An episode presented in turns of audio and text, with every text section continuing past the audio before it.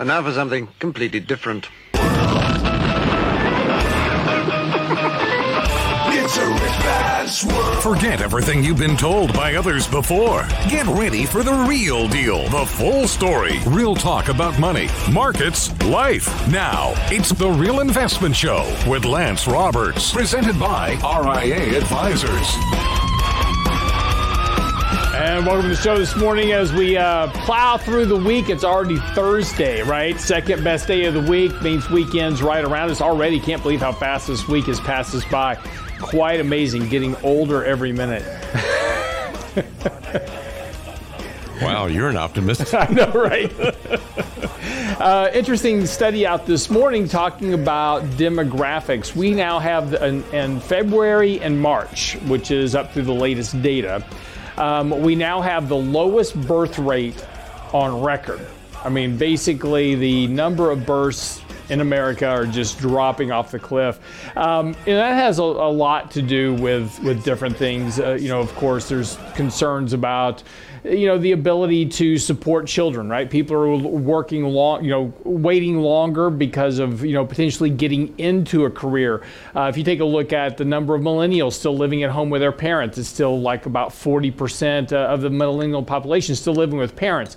So you know there's a there was a movie out with matthew mcconaughey a while back and um, i can't remember the, the the girl's name that was in it also. She was uh, in Sex in the City. She was one of the, the lead characters in Sex in the City. I'll think of it in a second. Anyway, um, the family, Terry Bradshaw is the father, and the the mother, they hire a consultant to try to get Matthew McConaughey out of the house. Right? They want to get him out of the house, and and get him married off. And so um, they hire a consultant to try to get him on with life. But this is this is one of the problems that a lot of parents are having, is trying to get kids, you know, out into the workforce and get them going and and get them in a career. And this has been kind of a change in the dynamic of employment over the course of really the last two decades. And this is not something that just cropped up overnight. This isn't a pandemic problem. This has been going on since the financial crisis. And this is, and of course, if people aren't confident about having a job or having the ability to support a family, or if both partners are having to work just to make ends meet, that delays the potential for having children. People want to feel a little bit more secure about having children, um, you know, and, and, kind of a normal process. Yes, you know, other things happen and people have kids all the time, but um, you know, when people are planning to have children, they tend to, they're waiting longer uh, to try to feel more financially secure. This is not something that's going to change anytime soon. Um, we now have the lowest birth rate since the 1940s, and part of that problem really is a is a pyramid of, of problems that expound from that. First of all, in the 1940s, uh, as an example, we had 16 workers paying into Social Security. Today, we have less than two paying into Social Security. Of course, we talked yesterday a little bit about the $170 trillion problem that exists in Social Security, Medicaid, Medicare going forward. Um, that's a, a, big part of that problem is people failing to contribute to it, right? They're not working enough to contribute enough into it. We don't have enough workers supporting it. We've got this expanding number of people that are outside the labor force. And yes, there are part, uh, you know, part of the people outside the labor force, uh, yes, are retiring right? But that's not the, the answer that is really solving the whole issue because when you take a look at the number of people outside the labor force, it's almost 50% of the population. That certainly doesn't suggest that 50% of America is now retired. Uh, much more when you start to look at the fact that 90% of the stock market is owned by the top 10% of income earners. It's hard to suggest that a large number of people that retired are able to actually sustain retirement just on what meager savings they have and Social Security. And this is why we're seeing a lot of people over the age of 65 still in the labor force. Yes, last year where there was a big jump in the number of retirees last year, 2020, big jump in the number of retirees. They didn't retire voluntarily. they were asked to retire by companies and, and moved off the rolls. Those people will likely not stay in retirement for long. They'll likely come back into the labor force because simply they don't have enough money in savings to remain retired. uh, in that function and just simply live off Social Security. Cost of living is rising, and just a good example this year, prices are definitely up, and that's going to become more problematic for Social Security to try to keep up with that rate of, of draw. So, demographics, back to the original point, is very important. And as Will, Will Rogers once said, he said, demographics are destiny. And that's really kind of the case. If you take a look at Japan as an example, by 2050, the vast majority of their population will be over the age of 65 by 2050 in the United States, a large, about 50% of the population in the US is going to be over the age of 65. That has very big impacts on financial markets, economic growth, etc. because once people get older, um, they become net drawers on assets, not net contributors. So you're going to have a, a, much larger percentage of the population taking money out of the system, investment accounts, stock markets, etc., to live on also, a bigger draw on Social Security benefits and, of course, the, the, the underfunded liabilities of the social welfare, welfare system in the U.S. So there's a lot of demographic problems that are coming down the road because of the fact that people aren't getting out there and having kids. So get to work, you know, get to work out there having some more kids. But yeah, this and, and so this is going to really come back to really twofold, two things um, is that looking at immigration, and I'm not talking about immigration the way we're doing it now, where it's just kind of open the board and uh, everybody just kind of comes across. We're talking about merit based immigration, where you're immigrating people to come in to create businesses, bring capital. Um, you know, uh, bring skill sets, et cetera, that create a an immigration system that leads to stronger economic prosperity, but also helps support the underlying payments into the system, right? So that you can support the, the elderly population as they move through their retirement years and are, and are a draw on the financial system as well. So part of the demographic problem has to be done domestically by getting people to have more children, and the other side has to be done through a merit-based immigration system. So this is going to be one of the big challenges, uh, both politically and economically really over the course of the next next decade or so. This is is going to have to the focus is going to have to become this because the challenge of demographics is something that you can't get around. It's a very deflationary pressure on the overall economy. You'll layer on top of that 30, 40, 50 trillion of debt by the time we get there and then you see what the real problem is. So those are the, the, you know, and you'll hear people talk about this, you know, the the 3 Ds that will impact the economy and the prosperity of the U.S. over the next 30 to 40 years the three Ds demographics, deflation, and debt.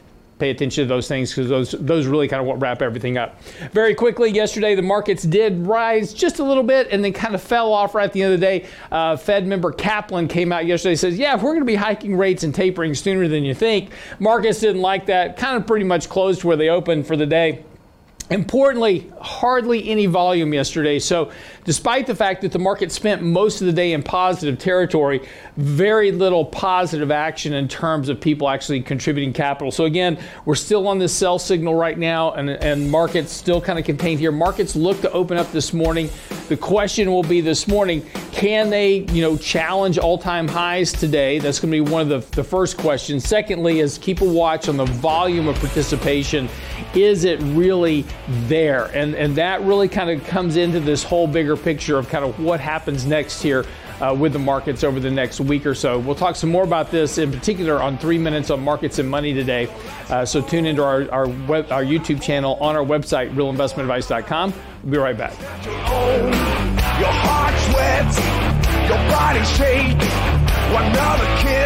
Your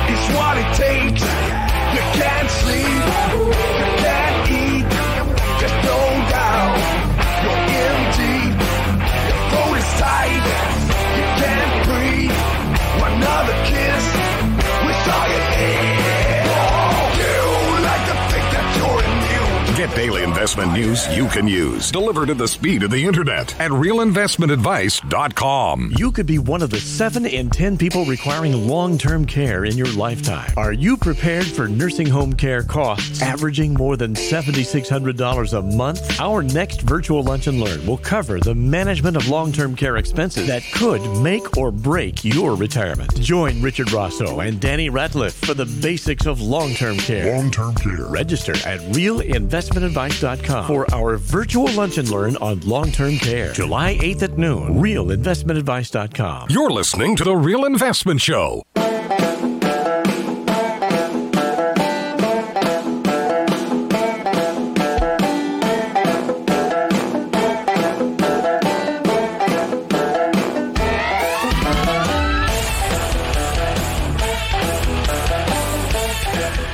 Welcome back to the show this morning. You know, when, you know, for, for a lot of you youngsters out there, you know, when, uh, you know, back in the late 90s, you know, that was really kind of where we were getting into this whole, you know, era of the internet and everything was really taking off. And, um, you know, I'd been you know messing around with computers you know ever since the Tandy 1000 so that'll throw actually the Commodore 64 was one of my first computers and then uh, the Tandy 1000 TR I, actually it was the it was the the the TRS 180 was the first one that was the Tandy 1000 yeah. so that was Radio Shack by the way if you don't happen to you know if you weren't around back then. There was actually these electronic stores called Radio Shack and they actually sold these computers. Anyway you know, it was it was the beast too. Uh, back then, it had 512k of RAM, two five and a quarter inch floppy drives, and a 16 color RGB screen. Top of the line at that time, And not cheap. and not cheap, right? And uh, you know, so it was interesting. And, and you know, when you know my neighbor down the street, you know, he he and I mowed yards together. That's how we bought stuff all the time. We went mowed yards and washed cars and that type of stuff. Well, he he bought a 10 megabyte hard drive when it first came out. And everybody was like, "What are you going to do with all that storage? I mean, you're never going to fill that up, right?" Today, totally different story. The reason I bring this up though is is because you know it wasn't too long after that that people started inventing these things called viruses. Nobody was knew what a virus was, but you know, whenever you're going to open something up, you know, somebody's going to figure out some nefarious way to screw things up. There's always that guy at the party, right? And so this company called McAfee was came out and they had this virus protection and and uh, you know kind of an interesting company. The company you know created this virus protection, did very well. Um, guy made a lot of money and then you know this you know the you know there's a, a very interesting story behind you know this whole issue of this 75 year old entrepreneur john mcafee who started mcafee antivirus um, you know, ranging from tax evasion to conspiracy theories to all kinds of stuff. I mean, just if, if you go Google the story of John Mac, this is going to make a great TV special someday when they, they get around to making it. Just some, just some crazy stuff about this guy. But he uh, was set to be extradited um, from Spain back to the U.S., where he would have, you know, basically spent the rest of his life in prison. I mean, he was accused of murder at one point. I mean, just all kinds of stuff. And uh, anyway, he committed suicide yesterday. It was reported uh, that he committed suicide in his jail cell. And, you know, this was, you know, just kind of the culmination of, you know, a long late. I mean, the SEC had accused him of hiding cryptocurrency income of more than $23 million. you know, this just the, the the story is just crazy. Um, and again, too long to get into here today, but just kind of an interesting end to a a story where a guy creates a company does very well for himself and then just kind of goes off the rails and into the most strange series of events and consequences and actions right just it just it, it just the story of how you can screw something up is, is the story of John McAfee. so, um, but anyway, uh, it, it's interesting though that uh, it did end this way, and of course, um, you know he he uh, did commit suicide yesterday. So again, this is uh, is this is going to be one of those lifetime movie events stories at some point. We'll see. You know, Not the Hallmark channel. not the Hallmark Channel. This will be one of those lifetime movies.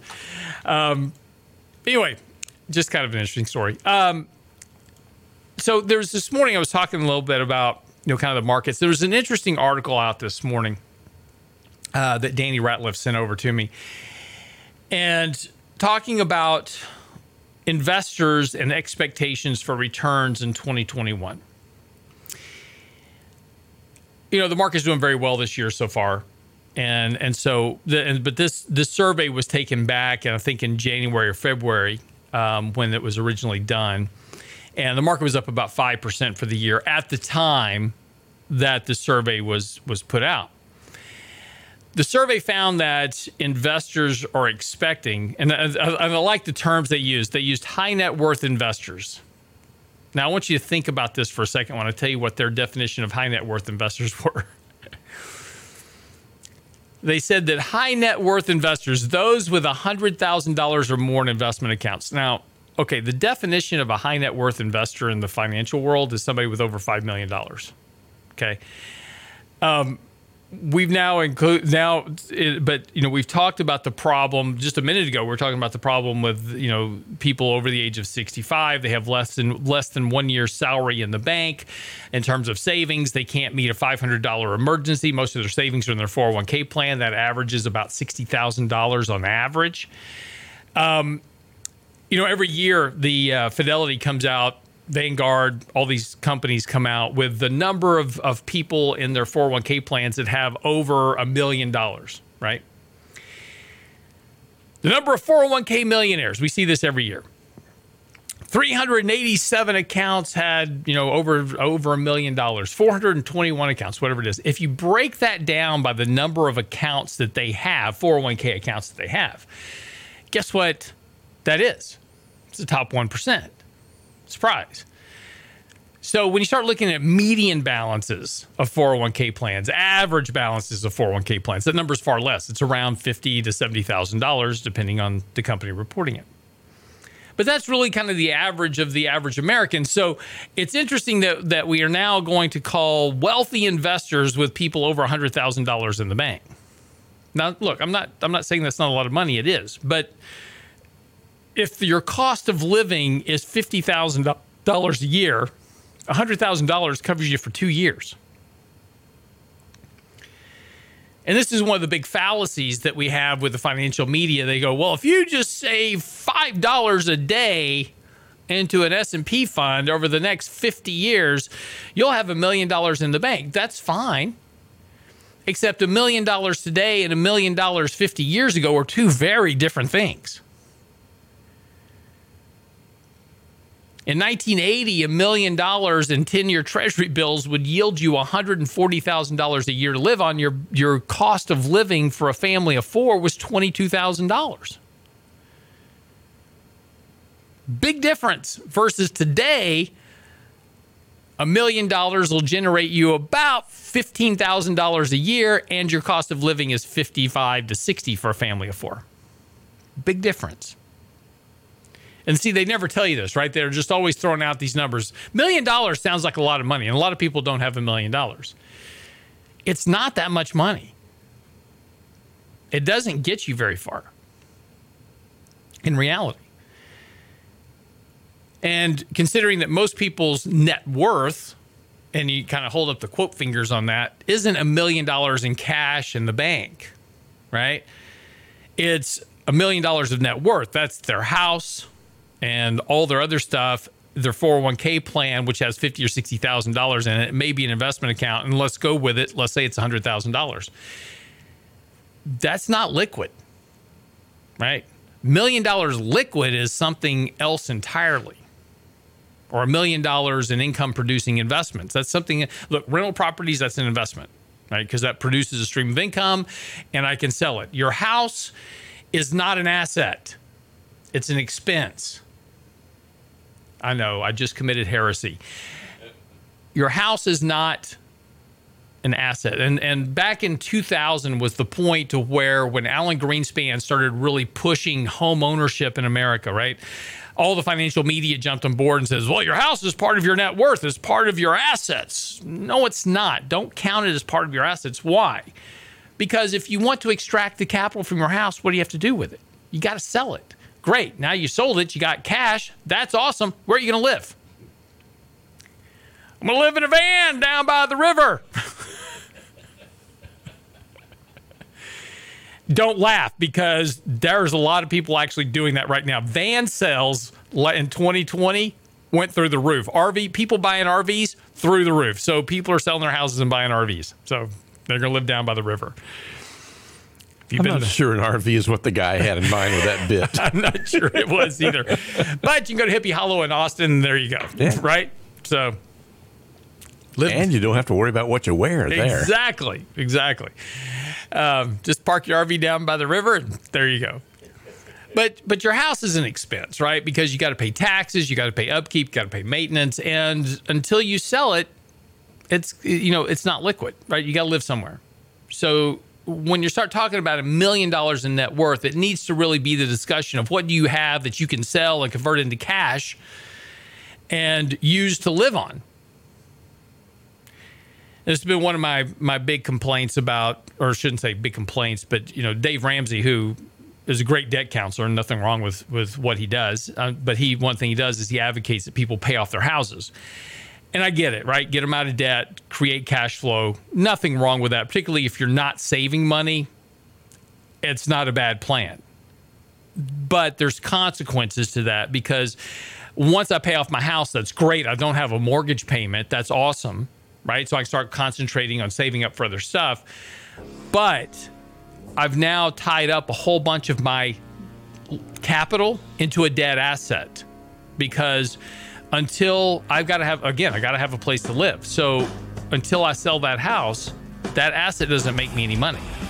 It doesn't produce any income. It's actually an expense because every year I've got to keep paying income taxes, property taxes, homeowners association dues, all that which is actually depleting the long term return on that piece of property. Right? So we come back though. Well, well, I'm going to pick up on the other side of this with talking about why investors are expecting this year for returns and why that may be more reminiscent of a market peak than normality. Be right back after a break.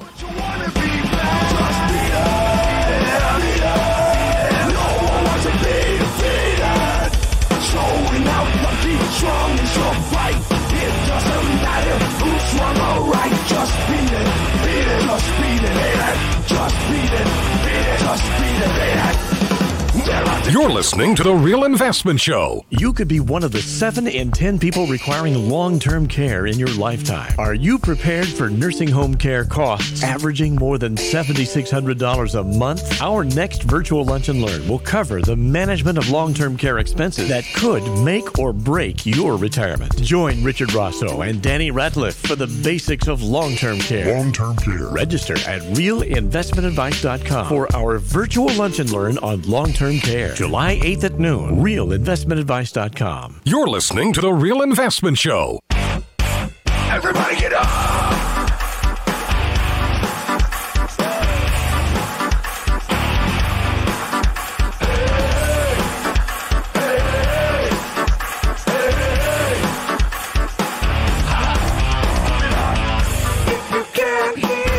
Welcome back. at 633 on this morning's edition of the Real Investment Show. So just for the break, talking a little bit about expectations of the markets. A recent article out of a study that was done back in uh, January, February of this year. Markets were only up about 5% of the time. Investors were expecting a 15.6% rate of return above inflation for 2021. So think about that. Inflation is currently running right now year over year is five percent ish. So five percent on top of fifteen point six. So you're talking about twenty point six percent rate of return this year. And again, why not? Right? Um, Fed's been pumping in lots of liquidity. We've had you know very high rates of return in markets over the last really decade. Um, you know, if we go back and look at just over the last 11 years, where we've been kind of cranking out these 12, 13, 14 percent year rates of return. Uh, you know, it's certainly not surprising that investors are now just kind of expecting a normalized rate of return of 15.6% above inflation going forward. So, but this is kind of part of the process of bull market cycles and you know these kind of risk that build in the in, in the markets. And this is a clear example of what we call recency bias. Individuals tend to think that what happened in the recent past will continue to happen in the future indefinitely. Right? Good example. Let's talk about housing prices here real quick. Housing prices are surging on a year over year basis, right? I mean, every the last couple of years in particular, we've just seen these massive increases in housing prices, really kind of off the chain this year. And so instead of uh, instead of individuals going, hey, you know what? I think I'm going to just kind of maybe put my plans on pause here for a moment about buying a house because you know the housing prices are really, you know, I'm paying too much for the house relative to what its worth is. That would that would be the logical expectation, right? But individuals don't do that. What they do is they're like, oh my gosh, if I don't go buy a house now, prices are just going to keep going up forever and I'm never going to be able to buy a house. I better buy it now or I'm just going to completely miss my opportunity to do so. You know, that's that recency bias effect in in practice. And that's what we're seeing. I mean, you know, when when you start getting people paying, you know, 30 or 40% above asking price just to try to buy a house, you know, and they're not even, and, and, a lot of these houses, by the way, are getting bought sight unseen. People are just going online to, to Zillow or whatever it is and going, oh, there's a house for sale. I better buy it. And they're just putting in offers and buying. They haven't seen the house. Recent survey was out just a couple of weeks ago talking about 50 over 50% of the millennials that bought houses in the last two years regret their purchase. Why do they regret their purchase? One, Nobody told them that they had to pay taxes and homeowners dues. Two, nobody told them that they had to maintain the house. you know, just you know, just the reality of home ownership, right? Anybody that's owned a home understands that that houses are expensive, right? They're not cheap. It's not just the mortgage; it's all the other crap that goes along with it. And you know, a lot of millennials ran out and they bought houses because they thought they had to, right? You know, we've we've told everybody. I mean, the media tells you you got to be a homeowner. You're stupid if you rent. Really? Am I really that stupid if I rent? Because if I rent, I just pay rent. That's I. That's it. I don't have to pay taxes. I don't have to pay for upkeep or maintenance. Am I really all that stupid for renting if I can just sock away a whole bunch of money? Yeah, I don't own a house, but you really don't own your house anyway. You may own it in terms of the title or the mortgage, but if you owned it, you wouldn't be paying property taxes on it every year and paying homeowners association dues and all these other things that you got to pay with homeownership. Do you really own the house? Right? So but this is the this is the the transition that we've done to the economy and the people and what we tell people in the media, right? So we've created this, you know, this massive bull market because of all this monetary intervention. And markets have been running rampant here over the last real 10, 12 years. And have we ever seen a period like this before? Yeah. 1990 to 1999, markets were cranking up about 15% a year. It's a new paradigm, right? Internet, computers. It's going to change the world. March of 2000, Jim Cramer came out with his list of top 10 stocks for the next millennium. Right? These are the stocks you're supposed to buy and put away and never touch them again. By the end of 2002, all of them but one was out of, uh, all of them but two are either out of business or bankrupt.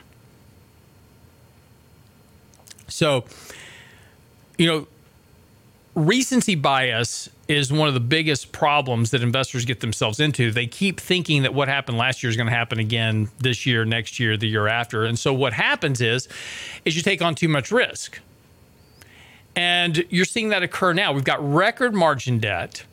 And I'm writing an article right now. There was a great study out yesterday by Magnify Money showing the number of people that are now taking out home equity lines of credit credit card loans, cash advances on credit cards, and taking out personal loans in order to speculate in the markets. Now, real quick, margin debt is a way to leverage your account. And if you're going to leverage, that is the way to do it. And let me explain to you why. The margin debt, and I don't recommend you use margin debt because there's an inherent problem to margin debt. But if you're going to do it, do it with margin debt. And the reason is is that that margin debt loan is based upon the assets in the account. So when the market does blow up, you're going to be forced to liquidate when the margin calls will come. You'll be forced to liquidate your account and you'll wind up with zero assets in your account, but that's the end of it. That's the end of it. That's that's what happens. You're, you're going to get a call. You're going to get liquidated, and you're going to lose everything in your investment account. But there's no residual consequence from margin debt after that. It's done. When you take out a credit card loan, a personal loan, a home equity line of credit, and you lose and you go invest it in the stock market, and then the stock market crashes and you lose all your money, now you're stuck with not only not having any money in your investment account, you're now stuck with the debt and the interest payment and the consequences. If it's a credit card loan, it's 40 years to pay it off in the minimum using the minimum payment.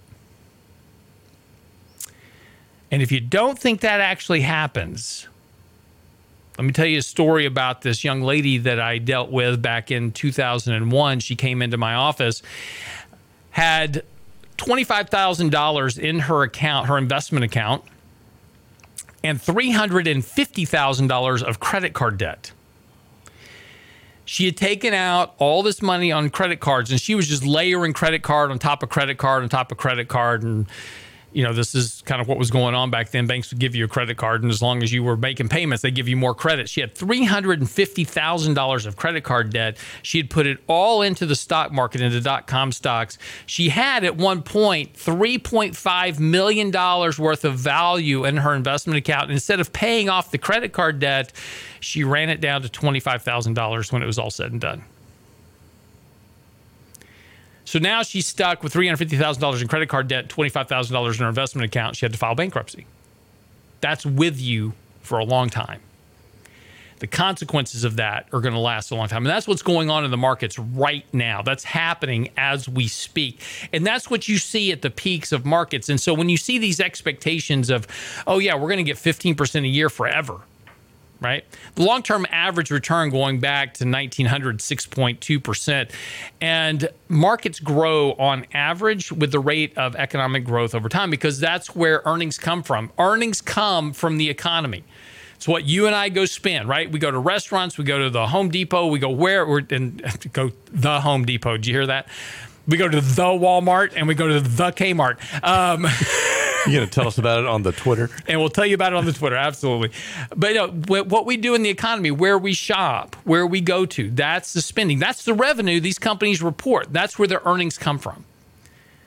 So logically, well, the stock market can detach from economic growth. And right now we have market cap to GDP, right? The value of the stock market relative to the overall economy is, is at the highest level ever on record. That's the Buffett indicator, by the way that can't remain detached forever, not even with Fed liquidity. Ultimately, valuations matter. It's just a question of when they matter. And now, though, the Fed is saying, hey, the Fed's dropping hints. Listen to what the Fed's doing, right? Jerome Powell in front of Congress, oh, yeah, we're not doing nothing, right? There's no inflation. Don't worry about it. We're not doing nothing. That's his job. Behind him are all the little minions running around dropping these little bombs, telling you that taper and interest rates are interest rate hikes are coming. Fed Bullard out yesterday. The liquidity bowl is going to go away at some point. It's just a question of when. And these individuals that have levered up, expecting way too much in rates of return average rates of return over time, even above inflation, are the are kind of the hallmark signs of what you see at very extended bull market cycles. Now, this doesn't mean the market's going to crash tomorrow. It doesn't mean you go hide in cash. It doesn't mean you go do a thing. But be smart about it, right? If you're making a bunch of money in the market and you've taken out a bunch of credit card debt to invest in the stock market, great. Pay off your credit card debt. Sell some stuff, take some profits, pay off the credit card debt, keep going don't wind up on the other side of this uh, uh, equation because it's not a good place to be. All right, quick break. Come back. To answer all your questions right here. If you're on our YouTube channel right now, feel free to drop a question to the live chat box. We'll answer it when we come back right after the break. I'm your host, Lance Roberts. Don't go away.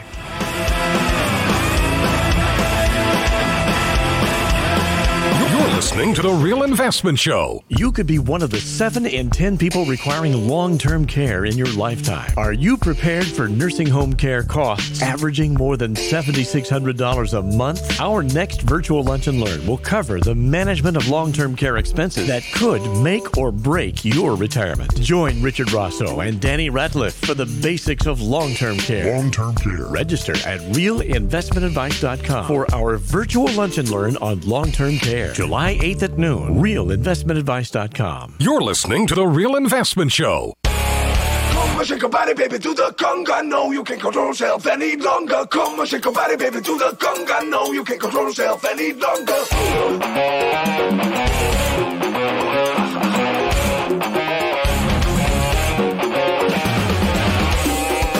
Back to the show this morning at 647 as we get ready for the show. Let's get to your questions. Uh, you know, if you're listening to the show online or um, listening to your radio, um, we appreciate you as always. And you can always go by our website, realinvestmentadvice.com. And if you're not watching our live stream right now, you can click on the YouTube channel and you can get to our live stream. But if you're in your, if you're in your car and driving to work and you know doing what you're supposed to do, we you know we appreciate you doing that.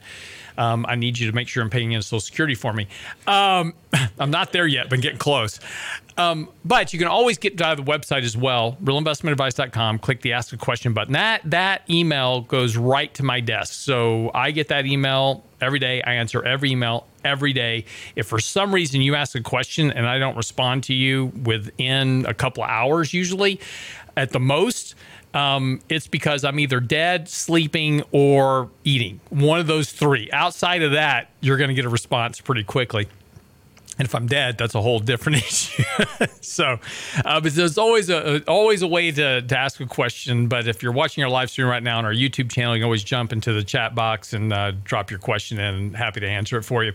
Um, got a couple a couple of points we were just talking a second ago about you know the cost of home ownership and got a, a couple of chat chat messages of people saying hey i'm replacing a, a air conditioning unit 1400 bucks i just did that too um, about two years ago That guy got off cheap. yeah fourteen hundred dollars is cheap. Yeah. Uh, another comment here is like they're paying ten thousand. Depends on what you're replacing, right? How big the unit is, how big your house is, those type of things. So, you know, there's things that go into the cost, but nonetheless, ain't cheap. I just installed a natural gas generator on my house because I'm tired of these. I'm tired of these power outages.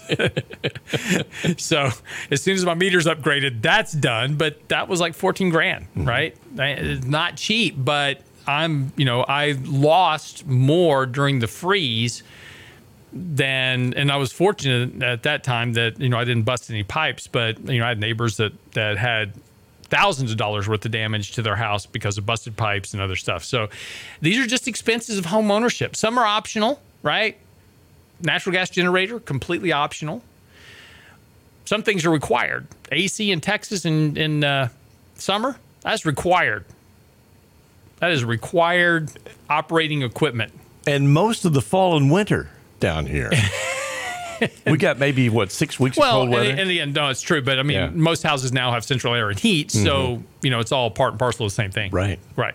So, but yeah, those are those are expenses, right? And as we were talking about a second ago, the cost of home ownership, it's not just buying the house. And this is the one thing I think we've done a very poor job of educating, you know, younger people about. Um, you know, the National Homeowners Association and you know the mortgage companies are all out there pushing, you know, the people of home ownership because that's how they make their money, right?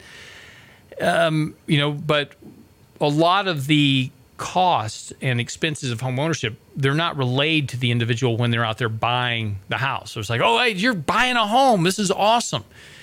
You know, and realtors are the worst.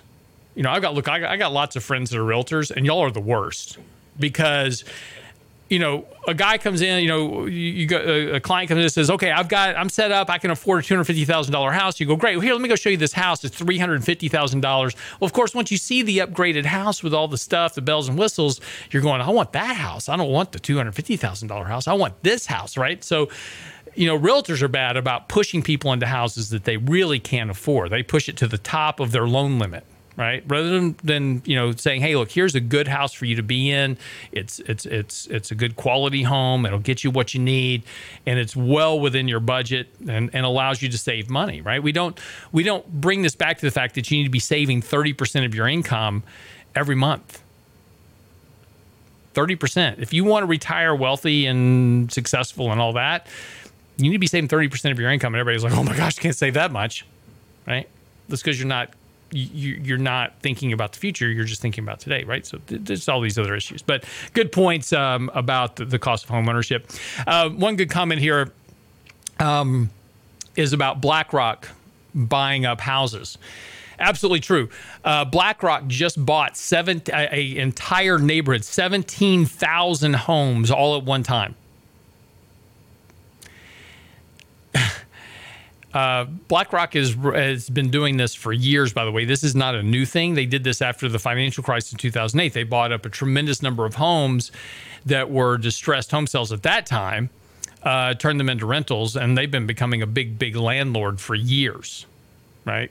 Buying rental properties. And you know, it's not a bad investment strategy, but uh, again, you know, they're they're also problematic because they'll pay any amount at all, right? I mean, they're paying cash for these houses. So the homeowner says, hey, um, as the comment here says, I'll just add an extra zero to my house and see if they bite. Um, yeah, BlackRock will pay any price for a home. Like, what's the highest? What's the highest bid on this house? Oh, it's thirty percent above ask. No problem. We'll pay thirty five percent. We'll pay fifty percent above ask. Doesn't matter. They've got more cash than they know what to do with right now. They have nine trillion dollars under management, and they are the fund. They are basically the portfolio manager for the Federal Reserve. Go figure. And and does not what BlackRock is doing distort the market? Of course. If you're buying 17,000 homes at, at higher than ask, yeah, you're distorting the market and you're distorting all the data. Look, and, and by the way, you know, when you look on the data and you'll see these numbers that, you know, there were 300,000 homes sold last month. That's not how many houses were sold last month. That's annualized data. If you actually look at the number of homes that were sold last month, it wasn't that many. So if BlackRock buys 17,000 homes at a whack, you are vastly distorting the underlying number of homes actually being sold because these are not new homes, these are existing homes that are for sale. So you got to understand that a lot of these reported numbers, these are annualized. So if I buy 10,000 homes in a month, that's 120,000 homes annualized. So you got to really understand, you know, these headlines, you got to be very careful these headlines because a lot of these headlines use annualized data, annual rates of return, year over year rate changes.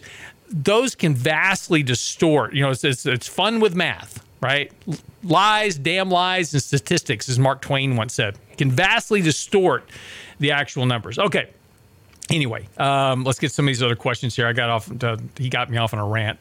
Um, when will the bubble pop? I'm on the sideline. Uh, it's like water torture. Yes. Um, problem is, is it could not pop for a couple more years this is why we talk a, a, lot about risk management. We've got to be invested, right? Um, we have a job as portfolio managers for our clients is that we've got to make the money.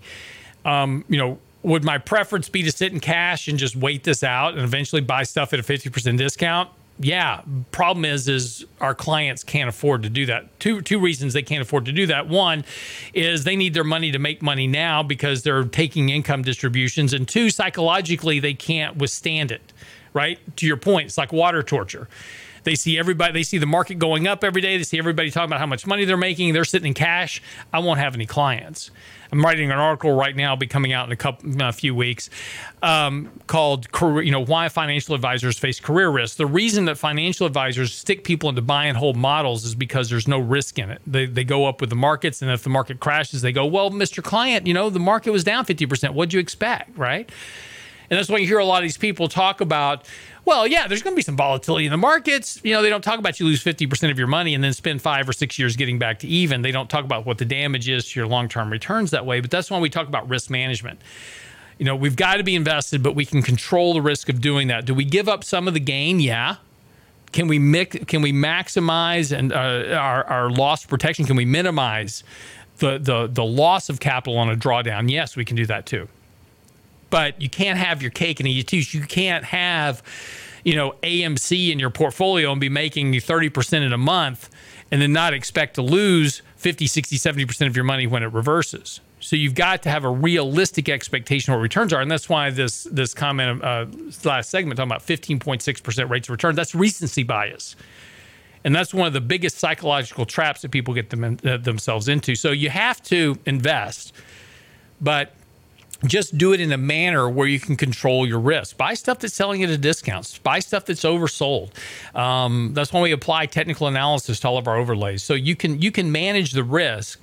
You just got to put a little bit of the work into it. It's it's and and then and then part of being out of the market entirely and being afraid of the market. That's also a, psychological barrier of of investment success. Right? You can't allow your emotions and fear about a, a a, a decline keep you from investing because otherwise you're not going to invest because what will happen is you'll stay out of the market until the market crashes. Then the market's going to crash March of 2020, uh, as an example, and then you won't get back in because you think it's going to crash even more.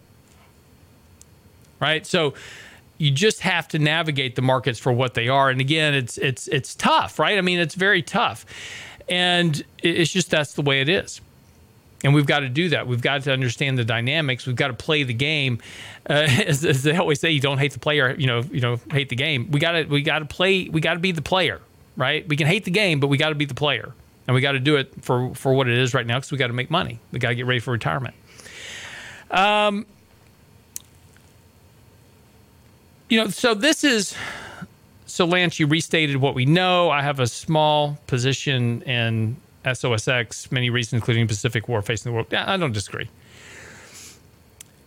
You know, there's there's a lot of stuff that's going on geopolitically that is certainly worth paying attention to. What's happening in China? What's happening in uh, you know potentially with Taiwan? What's happening in the Middle East? You know, these are all issues that have the potential to have a much larger geopolitical impact. And the one thing that upends the markets eventually is some unexpected exogenous event. That's the thing that trips everything up. It's all fine as long as it's stuff we know about. It's when something occurs we weren't planning on, right? Somebody launches a nuke into the middle of Israel. That's the thing that topples markets, right? It's the thing they can't quantify quickly and causes an exit from markets. That's the thing you got to be aware of. So, again, there's a lot of that potential risk out there. I'm not saying that's going to happen, but that's the thing you have to worry about relative to markets and outcomes. And especially when you have a lot of margin debt and extension, that becomes even more problematic. Have a great day. That wraps up the show for today. Uh, Richard Rosso will be here tomorrow. Of course, be back on Monday. Get the newsletter this weekend, realinvestmentadvice.com. It's a rich man's world.